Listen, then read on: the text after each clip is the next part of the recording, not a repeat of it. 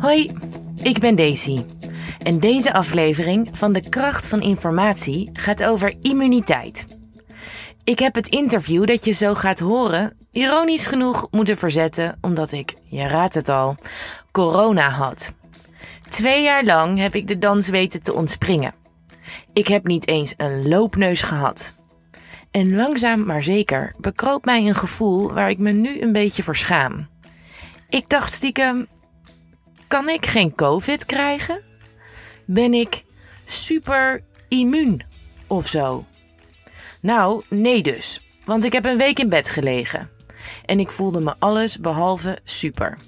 Wat wel duidelijk is, is dat ik meer zou moeten weten over hoe mijn immuunsysteem eigenlijk werkt. Dus, nu ik gezond en wel ben en een toontje lager zing, sta ik te popelen onze volgende expert uit te horen over dit onderwerp. Want hoe zit het met dat ik drie prikken heb gehad, vrij jong en gezond ben, maar me wel beroerd heb gevoeld? Is er verschil tussen de immuniteit die ik nu opbouw na een corona-infectie en immuniteit na bijvoorbeeld een boosterprik? En hoe zit het met vaccineren en kinderen? Werkt mijn immuunsysteem hetzelfde of anders dan dat van hen? Kortom, ik heb vragen. En jij, aangezien je deze podcast luistert, vast ook.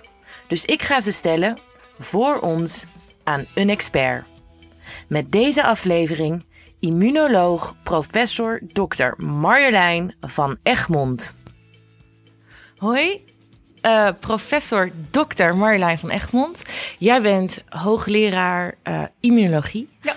Gespecialiseerd op antistoffen en woordvoerster van de Nederlandse Vereniging voor Immunologie. Ja, klopt helemaal. Ik mag voor deze serie uh, expertsvragen stellen. Ik durf met een gerust hart te zeggen dat jij dus een expert bent op het vakgebied van immuniteit, waar we het vandaag over uh, gaan hebben. Uh, ik mag jou aan de tand voelen. Ik heb zelf wat vragen. Ik heb vragen verzameld die ik veel om me heen hoor. Uh, ik vind het belangrijk om de basics even goed te coveren. En ik heb gekeken naar wat ik online veel tegenkom. Laten we bij het begin beginnen. Ehm, wat is immuniteit als we het hebben over het menselijk lichaam? Dat betekent eigenlijk gewoon of je beschermd bent tegen een bepaalde ziekteverwekker of niet. Dus als je immuun bent, ben je beschermd. Ben je niet immuun, kan je ziek worden. Helder.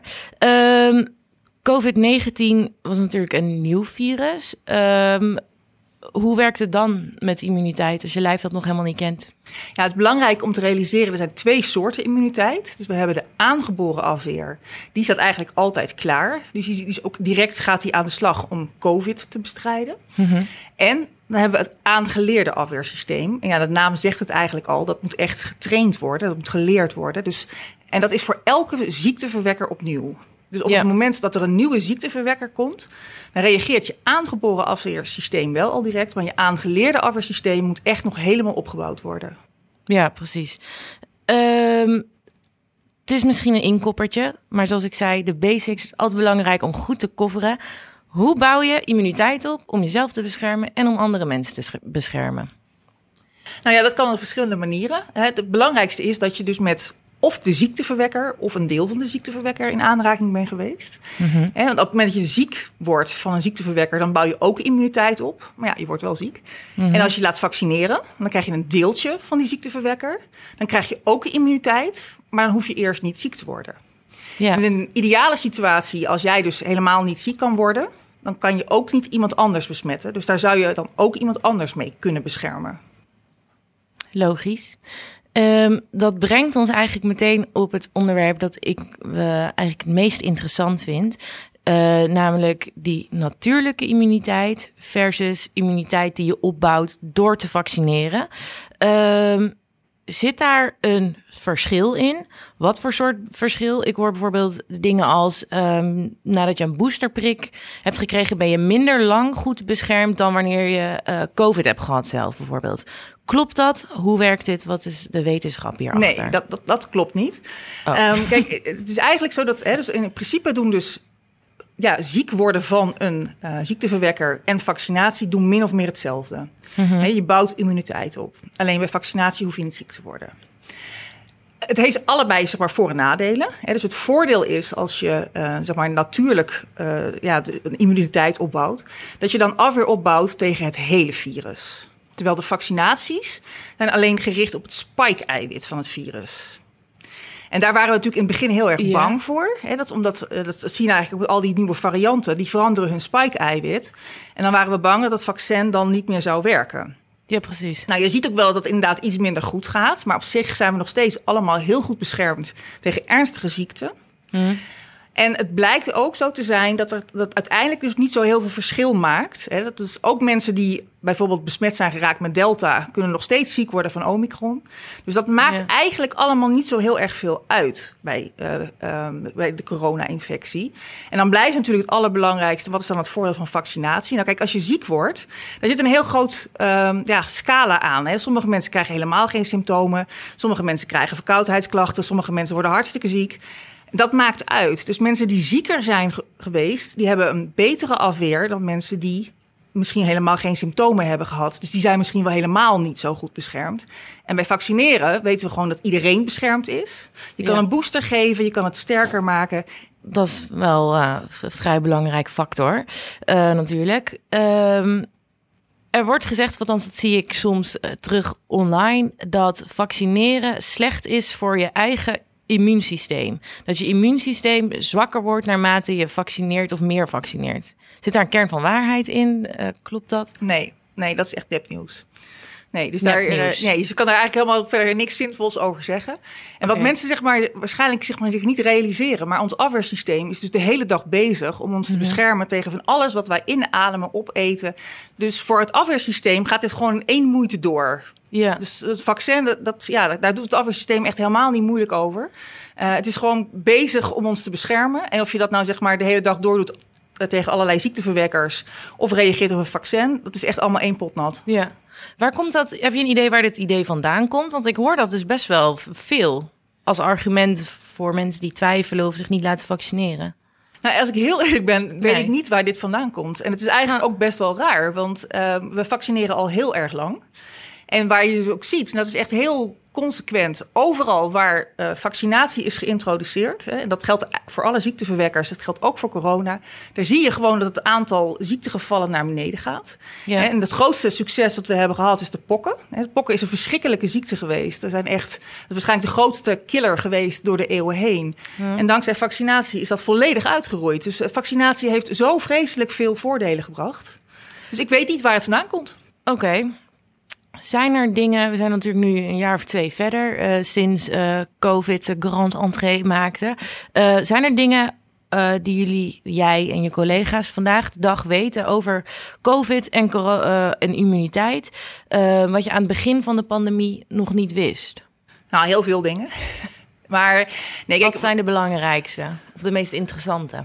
Nou, ik denk dat het belangrijk is, want daar, daar was in het begin echt heel veel soort van zorg over, van door de onbekendheid. Maar uh, corona is een virus wat ons afweersysteem in principe gewoon prima aan kan. Ja. Dus in het begin was uh, het, het ging heel erg veel over corona. En het ene, zeg maar, sombere bericht na het andere kwam uh, binnen. En mm. het, voor mij was eigenlijk, zeg maar, het soort, soort nou ja, hoogte- of dieptepunt, hoe je het ook wil noemen. Ik weet niet of je dat nog kan herinneren, maar het was op een gegeven moment de Hongkongman. Dat was dan de eerste persoon. Hongkongman? Ja, dus de eerste persoon bij wie dan een tweede coronabesmetting was dat vastgesteld. Kan, ja, ik weet dat nog heel goed. En daar was heel veel paniek over. Van zo van, oh, uh, dat betekent eigenlijk van... Uh, ja. uh, hè, we komen hier nooit meer vanaf, want je kunt het heel vaak opnieuw krijgen. En oh, wat vreselijk, wat vreselijk. Maar mm. Gelukkig is die man dus gepubliceerd. Dus je kan precies kijken wat daar gebeurd was. Yeah. En wat blijkt nou? Die man is dus in het begin van de coronapandemie ziek, besmet geraakt. Is daar drie dagen ziek van geweest. Mm. Maar goed, in Hongkong is dat een reden om in het ziekenhuis te moeten worden opgenomen. Yeah. Je zag dat die man een prima afweerreactie ontwikkelde na twee weken. En toen is hij in augustus bij een routine gewoon verplicht in het vliegveld getest, positief getest. Ja. Um, dat is daar ook weer een reden om het uh, dan in het ziekenhuis te moeten. Maar die man is dus helemaal niet ziek geworden. En je zag dat het afweersysteem prima reageerde. Dus het ging ook veel sneller. Dus het is echt een klassieke uh, ja, memory response, zoals wij dat noemen. Dat je eigenlijk mm. denkt van jongens, je helemaal, dit is eigenlijk juist de allereerste persoon die aantoont dat ons afweersysteem uitstekend werkt om corona te bestrijden. Dus dat vond ik zelf wel echt heel erg interessant. Uh, dat dat voorkomen, zeg maar, paniek is heeft opgeleverd. Terwijl het eigenlijk juist heel goed nieuws was. Ja, ja. precies. Wat grappig. Ik zou jou natuurlijk twee weken geleden eigenlijk al ontmoeten. Maar dat ging niet door. Want ik had COVID. Ik ben drie keer gevaccineerd. Um, hoe zit het precies met als je gevaccineerd bent en dan toch uh, ziek wordt. Ligt dat dan aan mijn immuunsysteem of uh, waar komt dat door? Nee, nee, dat ligt niet aan je immuunsysteem. Het heeft met een aantal dingen te maken. En het belangrijkste is dat het vaccin is mm natuurlijk ontwikkeld op de allereerste variant.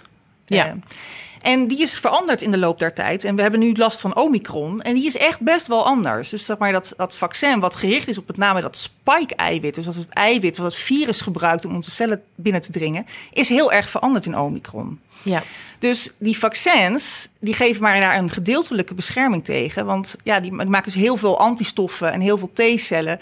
tegen plekjes op dat spike-eiwit... wat niet meer op het virus zit. Oké. En wat het tweede is, is dat er gebeurt heel veel als je gevaccineerd wordt. Je krijgt onder andere een antilichaamreactie. Dus je krijgt antilichamen en die vormen echt een blokkade tussen het virus en jouw cellen. Dus die gaan op dat spike-eiwit zitten en dan mhm. kan dat virus niet meer aan onze cellen hechten en binnendringen. Maar antilichamen gaan in de loop van de tijd altijd naar beneden. Want als je namelijk, ja, zoals ik al zei, je wordt de hele dag blootgesteld aan van alles en nog wat. Dus als ons afweersysteem alleen maar meer maakt en er gaat nooit iets weg, mhm. dan hebben we daar gewoon geen ruimte voor in ons lichaam. Maar op het moment dat je dus die antistoffen dus naar beneden zijn gegaan, of als ze dus niet meer kunnen binden omdat het virus is veranderd, ja. dan kan het virus binnendringen.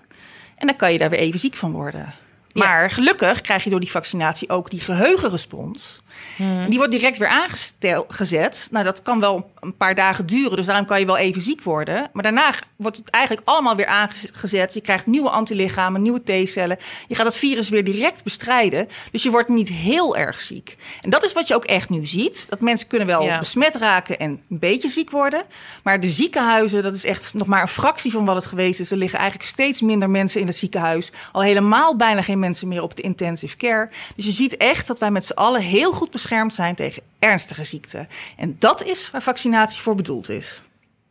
Ja, logisch, uh, uh, helder. Weten wij inmiddels, want dat is ook wel een, uh, een gesprek dat ik zelf ook wel een beetje, of ik was daarmee bezig toen ik de oproep kreeg om een boosterprik te halen.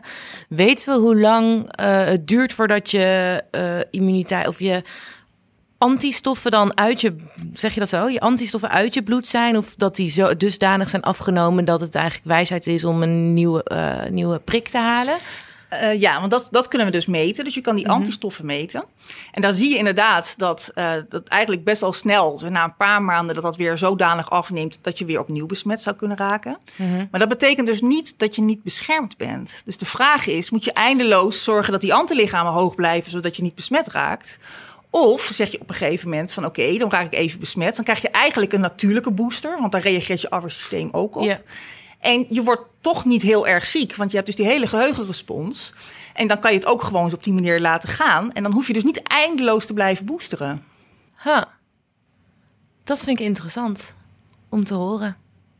Ik was daar, ik, ik dacht, oh, misschien zitten we nu wel in een traject dat we gewoon elke drie maanden een COVID-prikje uh, nee, moeten gaan halen. Nee, nee dat is zeker niet de bedoeling. He, dus vooralsnog, kijk, het, het, lastige is, we kunnen niet in de toekomst kijken. Dus we weten mhm. niet hoe lang de bescherming uh, echt ook tegen ernstige ziekte blijft. Dat geldt trouwens voor alle vaccins. Dat is nou eenmaal, dat kan je alleen maar achteraf zeggen. Uh, ja. He, als het, het werkt niet meer, dan is het dus niet meer goed. Maar je kan niet van tevoren voorspellen, dus dat maakt het heel erg lastig. Maar voorlopig denken we dus dat, ook dat als zeg maar, bijvoorbeeld in het najaar, dan zie je vaak weer een opleving van dit soort virussen. Dat je dan misschien wel kwetsbare mensen nog weer een booster moet geven. Hè, oudere mensen, dus mensen die normaal gesproken ook de griepprik krijgen. Mhm. Maar niet uh, gewoon jonge, gezonde mensen. Want die hebben, als het goed is, gewoon die geheugenrespons. Dus als die worden blootgesteld, dan kunnen ze dat gewoon aan en dan maken ze zelf weer een nieuwe antistofrespons. Uh, dat is de verwachting. Ja, precies. Maar goed, dat is wel zeg maar ook uh, met een uh, soort koffiedik kijken, want ik kan de toekomst niet voorspellen. Mm Er zijn mensen die nog steeds worden opgeroepen om een uh, boosterprik te halen op het moment. Ehm, waarom is dat belangrijk om wel te doen? Zeker bijvoorbeeld als je al besmet bent geweest. Zoals ik stel dat ik nou mijn booster nog niet had gehad, maar ik heb wel net COVID gekregen is het dan dubbel op om dan ook nog een boosterprik te halen? Of uh, kan dat helemaal geen kwaad en is dat better safe than sorry? Of hoe zit dat precies? Nou, het kan geen kwaad, maar het is inderdaad wel dubbel op. He, dus op het moment dat jij twee keer gevaccineerd bent en je krijgt alsnog, uh, in dit geval Omicron, dan fungeert eigenlijk Omicron als de booster. Ja. En andersom is dat trouwens ook zo. Dat, als je eerst uh, de, ja, dat is meestal dan Delta hebt gehad, dan was dat eigenlijk een soort van verving dat de eerste prik en hoefde je eigenlijk alleen nog maar de tweede prik te halen. Um, en dan hoeft je niet, dus niet zeg maar eh, de volledige vaccinatie te halen, omdat in wezen zijn dus zeg maar ja, de ziekteverwekker en het vaccin, die doen allebei hetzelfde. Dus die, dat wisselt elkaar gewoon af. Ja, precies. Nou, ik vond dat je dat net eigenlijk ook al heel erg helder had uitgelegd. Uh, maar wat ik wel een interessante vraag vind om nog aan te stippen is... Uh, er zijn natuurlijk mensen bij wie hun uh, immuunsysteem niet of niet zo goed werkt. Kan heel veel redenen hebben. Uh, en dus vaccinaties ook niet goed werken, als ik het uh, goed begrijp. Ja. Ehm, hoe werkt dat precies en hoe kunnen zij zich beschermen tegen corona? Ja, nee, dat is natuurlijk een hele lastige situatie. Maar er zijn gewoon mensen die dus problemen hebben met het afweersysteem. Hè? Dus mm het kan zijn dat ze gewoon een onderdeel missen, waardoor ze dat niet goed kunnen. Maar bijvoorbeeld ook mensen die hele zware medicijnen slikken om het afweersysteem te onderdrukken. Bijvoorbeeld als je net een transplantatie hebt gehad, een niertransplantatie of een andere levertransplantatie, dan heb je in principe weefsel gekregen van iemand anders. En ons afweersysteem denkt dat, is, dat dat vreemd is en gaat dat afstoten. Nou, dat wil je dus voorkomen. Dus dan ga je medicijnen geven om te zorgen dat het afweersysteem rustig blijft en dat niet gaat afstoten. Maar dan eigenlijk doe je dan dus twee tegengestelde dingen. Aan de ene kant krijgen die mensen medicijnen om het afweersysteem te remmen. En met het vaccin wil je het gaan stimuleren. En dat gaat gewoon niet samen. Nee. Dus die mensen reageren niet goed op vaccins.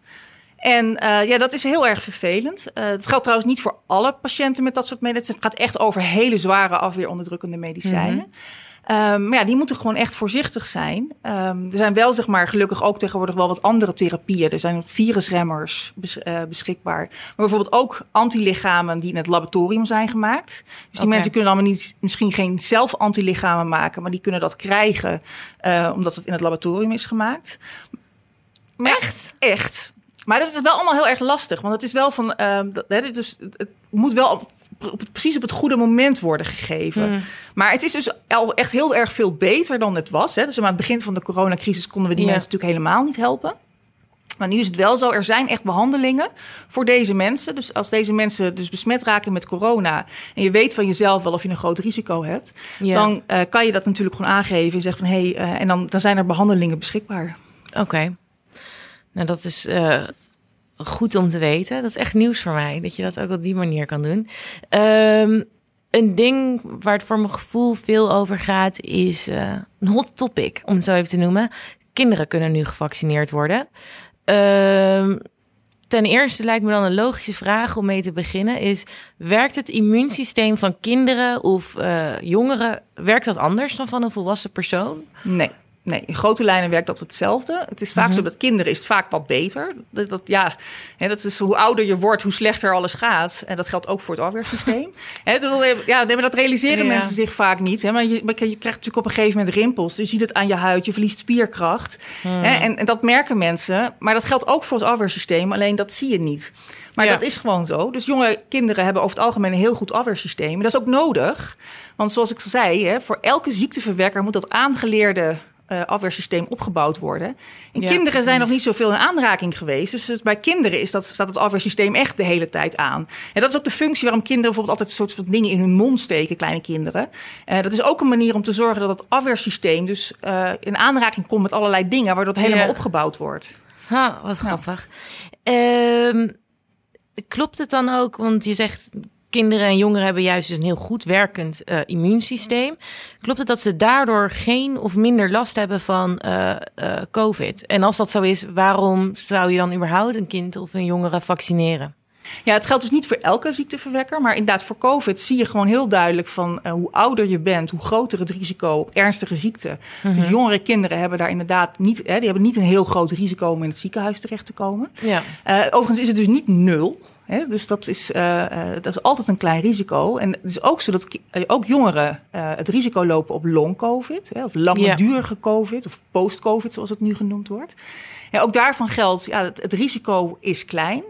Maar het risico dat je een naar, een naar gevolg hebt van het vaccineren is nog kleiner.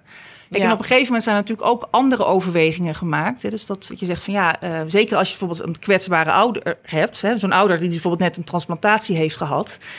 Ja, dat je dan zo'n kind eh, kan vaccineren, zodat dan de ouder ook beschermd is. Want die, hè, ik heb ook verhalen gehoord van patiënten waarbij hun kinderen een jaar in isolatie hebben gezeten, niet naar school konden, omdat ze zo bang waren dat ze hun ouder zouden besmetten. En dat geldt ook trouwens voor opa's en oma's. Dus, dat, hè, dus het kan ook een soort van emotioneel heel belastend zijn voor een kind, dat ze dus een familielid kunnen besmetten. Ja, en dan kan Ja. je ze ook natuurlijk vaccineren dat, om dat risico wat kleiner te maken. Ehm, en hetzelfde gaat ook dat dan de schoolklassen misschien niet naar huis gestuurd hoeven worden. Dus het is allemaal, eh, ja, het zijn allemaal overwegingen. Maar het is dus per definitie zo als de gezondheidsraad ergens toestemming voor geeft, hè, dus goedkeuring geeft voor het vaccineren van kinderen, dan worden voordelen en nadelen natuurlijk altijd afgewogen. En het is altijd dus zo dat de voordelen ja, eh, zwaarder wegen, want anders Ja. wordt het gewoon niet goedgekeurd. Ja, en het is dus eh, eh, niet sch- schadelijk om te vaccineren. Bij, ja, anders wordt het niet goedgekeurd natuurlijk, zou je zeggen. Maar ik, ik hoor dat soms soort van... het is schadelijker eh, voor kinderen eh, om te va- gevaccineerd te worden dan volwassenen. Want je immuunsysteem kan daar lui van worden of weet je, dat, dat soort dingen. Hoe zit dat? Wa- Waar komt dat idee vandaan? Ja, dat is eh, echt weer een überhaupt? categorie nepnieuws. Oké. Eh, uitgerekend bij kinderen. Want als je gewoon nagaat voor hoeveel eh, dingen ze al gevaccineerd worden als ze Hmm. maar klein zijn. Maar ook wat ik zeg van hè, dus hun hele afweersysteem moet opgebouwd worden. Dus alles wat ze in hun mond steken, dat, dat, gaat, dat afweersysteem gaat echt de hele dag door. Ja. En voor dat afweersysteem is echt zo'n vaccin erbij. Dat gaat echt gewoon in één moeite door. Dat maakt helemaal niets uit. Ah, oké. Nou, dat is een geruststelling, denk ik, om te horen voor veel mensen. Het is een geruststelling voor mij dat we nu blijkbaar post-COVID zeggen in plaats van long-COVID. Vind ik echt een goede verbetering. Duurde echt gênant lang voordat ik door had dat long-COVID niet long-COVID eh, was. Ehm, ik vroeg me af, eigenlijk gewoon vooral uit nieuwsgierigheid. Is het altijd zo bij nieuwe virus of überhaupt bij virussen dat eh, oudere eh, mensen er meer last van hebben dan eh, kinderen, omdat zij dat immuunsysteem hebben en geen rimpels in hun Ja. afweersysteem, dat zij overal beter tegen kunnen dan. Ja, dat is niet altijd zo. Het is wel vaak zo. Hè? Dus dat is echt gewoon dat jonge mensen over het algemeen een beter afweersysteem hebben dan oudere mensen. Eh, maar goed, soms is het toch net weer anders. Eh, ook om redenen die we nog niet helemaal begrijpen. Maar als je kijkt naar de laatste echt hele grote pandemie, dat was de Spaanse griep, hè, rond 1918. ja. Ehm, en dat, dat waren eigenlijk vooral juist jongeren, hè, dus tussen de 14 en 21, die daar ontzettend eh, veel last van hadden, ook het meeste aan overleden zijn. En daar wordt wel dus gedacht dat dat juist het afweersysteem zo krachtig reageerde, dat je dan een soort overreactie krijgt. Ehm, en dat eh, ze daaraan overleden zijn. Maar goed, dat is dus ruim Ja. 100 jaar geleden. Dus het is niet helemaal meer te achterhalen wat er precies gebeurd is. Eh, maar Ja. daar zag je dus juist dat jongere mensen er vooral veel last van hadden. ha. Dus het is niet altijd zo. Nee, precies. Nou, dat is dan toch een schrale troost voor ons mensen met wel rimpels op het afweersysteem. Ik ben niet altijd als eerste de pineut. Ehm, tot slot, eh, een belangrijk onderwerp, denk ik, om te benoemen. Eh, vooral ook omdat op de plekken in de wereld waar we nu zien dat corona nog wel echt voor eh, heftige tafereelen zorgt. groepsimmuniteit. Wat is groepsimmuniteit precies? En waarom is het zo belangrijk in een samenleving dat zoveel mogelijk mensen immuun zijn? Ja, nou in een ideale wereld waar, zeg maar, waar je perfecte groepsimmuniteit hebt, betekent dat eigenlijk dat omdat bijna iedereen beschermd is, ook mensen bij wie bijvoorbeeld zo'n vaccin niet werkt, indirect ook beschermd zijn. Want zo'n Ja. virus, of eigenlijk überhaupt elke ziekteverwekker, die kan zich alleen maar van mens tot mens dan verspreiden. Ja, en als er zeg maar een, een soort van muurtje van mensen omheen, eh, om, hè, als, als je dus iemand hebt die dus geen afweer heeft, maar er staan er zo'n hele hoop mensen omheen die dat wel hebben, dan kan zo'n virus zich gewoon niet verspreiden en bereikt dan dus die ene persoon niet. Ja, En nou, dat is bijvoorbeeld de situatie bij mazelen. Hè, dus bij mazelen is best wel een hele goede vaccinatiegraad. Ehm, en dat betekent dat eigenlijk de, dat we daar een soort van bijna perfecte groepsbescherming hebben. Net niet helemaal. Heel af en toe hebben we een uitbraak. Maar dat zie je dan ook echt dat vaak in eh, gemeentes, hè, dus, eh, zeer religieuze gemeentes, waar gewoon niet gevaccineerd wordt. Dus daar heb je dan veel mensen bij elkaar die niet gevaccineerd zijn. Ja, en, en daar is dan zo'n uitbraak. Maar eigenlijk in de rest van Nederland heb je dat eigenlijk nooit. Want daar zijn zoveel mensen gevaccineerd dat de mazelen zich daar gewoon niet kan verspreiden. Dus dat is het idee achter groepsimmuniteit. Uh, weet jij toevallig hoe, wat ongeveer de vaccinatiegraad is voor mazelen in Nederland? Heb je daar dat is volgens mij boven de 90, dus 92, 93 procent, zoiets. Flink hoog heb je het dan over. Ja, maar dat is ook wel nodig, want dat, dat hangt ook echt heel erg af van de besmettelijkheid van de ziekteverwekker. Hmm. En daar komt misschien ook wat verwarring vandaan. Dus die eerste variant van het eh, coronavirus, hmm. die was lang niet zo besmettelijk als Omicron. Dus toen is heel erg, hè, toen dachten wij ook echt van, nou ja, als er maar ongeveer 70 procent van de mensen immuun zijn, dan hebben wij groepsimmuniteit. Ja. Maar dat is inmiddels dus niet meer zo. Ah, helaas. Dat is omdat dus het virus echt zodanig veranderd is. En Omicron is echt vele malen besmettelijker geworden. Kan zich dus veel makkelijker verspreiden. En dat betekent dat je een veel hogere uh, ja, immuniteit nodig hebt om het virus te stoppen. Is dat dan ook wat we nu zien in China? Want daar zorgt bijvoorbeeld Omicron wel voor uh, hele nare uh, situaties. Um, zij hebben dat zero-covid-beleid uh, gevoerd, natuurlijk. Um, bij ons, ik heb het idee dat echt ongeveer iedereen Omicron heeft gekregen, maar de ziekenhuizen kunnen het prima aan. Um, hebben zij daar geen groepsimmuniteit uh, opgebouwd? Dat heeft daar waarschijnlijk wel mee te maken. Kijk, het is op zich heel mhm. erg lastig om te achterhalen wat zeg maar, de precieze situatie is in China, want daar is, wordt er vrij weinig over gezegd. En je kunt natuurlijk op twee manieren groepsimmuniteit bereiken. Dat is inderdaad of iedereen vaccineren. Uh, of uh, iedereen moet het gewoon een keer gehad hebben. Dan heeft iedereen mhm. ook een bepaalde mate van immuniteit. En in China, omdat ze dus die zero-covid hebben aangehouden, zijn natuurlijk maar heel weinig mensen in aanraking geweest met het virus. Dus dan moet je eigenlijk iedereen gevaccineerd zijn. Nou ja, dat is waarschijnlijk niet zo. En dat hm. zie je dus nu ook. Je ziet inderdaad dat bij zo'n uitbraak, en, hè, omdat Omicron zo uh, besmettelijk is dat ze het eigenlijk niet goed onder controle houden, dat het dus ook uh, kwetsbare ouderen bereikt die niet gevaccineerd zijn. En die wel degelijk dus daardoor ook in het ziekenhuis terechtkomen en overlijden. Dus, dus hè, dankzij al die vaccinaties, maar ook natuurlijk de infecties die we in Nederland hebben gehad. Hmm. het is niet perfect. Mensen kunnen nog steeds ziek worden. Maar mensen worden niet meer zo heel erg ziek dat ze in het ziekenhuis terechtkomen. En dat hebben we dan toch echt daar wel mee bereikt. En dat, ja, dat in die landen is dat waarschijnlijk dus niet zo. Hm. Um, hoe helpt groepsimmuniteit ons dan de komende jaren uh, tegen corona? Uh, ik denk dan ook aan nieuwe varianten uh, die nog langs kunnen komen misschien. Ja, nou over de nieuwe varianten, dat is natuurlijk heel erg moeilijk ook te voorspellen. Want dat is ook van, die kunnen ontstaan. Um, bij elke vermenigvuldiging kan er een uh, verandering optreden in een virus, waardoor je een andere variant krijgt. En zo zijn ook de andere uh, varianten allemaal ontstaan. Dus dat, dat kan gebeuren, dat weten we niet. Wat we natuurlijk wel hebben gezien, gelukkig, is dat um, die vaccinaties, ook al waren ze gemaakt op de allereerste variant, nog hm. steeds beschermend zijn tegen bijvoorbeeld Omicron, die behoorlijk anders is, maar je bent nog steeds goed beschermd tegen ernstige ziekten. Ja. En dus met een beetje geluk uh, blijft dat gewoon zo. En um, het is wel duidelijk dat het, zeg maar, de groepsimmuniteit niet zo geweldig perfect gaat worden als bij mazelen. Want uh, bij mazelen wordt eigenlijk niet. Nou ja, dat zien we nu al. Hè. Bij mazelen wordt eigenlijk nooit. Ik bedoel, wij krijgen geen mazelen meer. Je hebt wel Omicron gehad. Ja. Dus, hè, dus, um, uh, maar goed, dus, dus we kunnen nog wel een ziek worden. Maar we worden mhm. gelukkig niet meer zo heel ernstig ziek. Ja. Uh, maar goed, in een ideale wereld zou natuurlijk nooit meer iemand ziek worden. Maar ja, dat zit er denk ik niet in.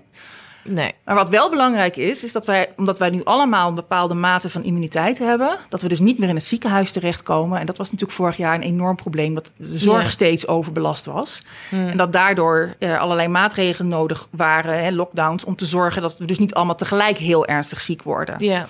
Nou, voorlopig Um, hè, een beetje koffiedik kijken, glazen bol. Maar voorlopig lijkt het er dus op dat dat een situatie is die we niet meer heel snel zullen krijgen. Yeah. Omdat we allemaal gedeeltelijke groepsimmuniteit hebben, zijn we allemaal, of de meeste mensen, zo goed beschermd dat ze niet in het ziekenhuis terechtkomen. Mm. Wil niet zeggen dat er nooit meer iemand in het ziekenhuis komt. Maar dat, als zolang het op een niveau blijft dat de zorg het aan kan, ja. Dan hoeven we geen maatregelen meer te nemen. Uh, hè, misschien heel af en toe dat je zegt, nou ja, misschien toch weer mondkapjes in het openbaar vervoer of zo. Ja, precies. Maar uh, ja, dan is het allemaal veel meer onder controle. Je kan ermee leven. We kunnen er dan mee leven met dit virus. Uh. Ja, en dat zullen we ook echt moeten leren. We moeten hiermee gaan. Want we kunnen natuurlijk niet mhm. eindeloos weer allerlei maatregelen en lockdowns. Dus op een gegeven moment moet er een soort van evenwichtssituatie gaan ontstaan. Ja. En daar zijn wij vooralsnog zeg maar heel erg goed naar op weg. Mhm. Nou, ik vind het een hele hoopvolle gedachte om het. Uh, ik had eigenlijk nog één nare vraag, maar die laat ik achterwege, want ik vind het een goede noot om uh, op te eindigen. Dankjewel voor je expertise. Um, ik heb dingen geleerd. Ik vond het een heel helder verhaal. En um, uh, bedankt voor je tijd. Nou, graag gedaan. Marjolein. Bedankt voor het luisteren naar De Kracht van Informatie. Wil je de volgende aflevering niet missen? Abonneer je dan op deze podcast.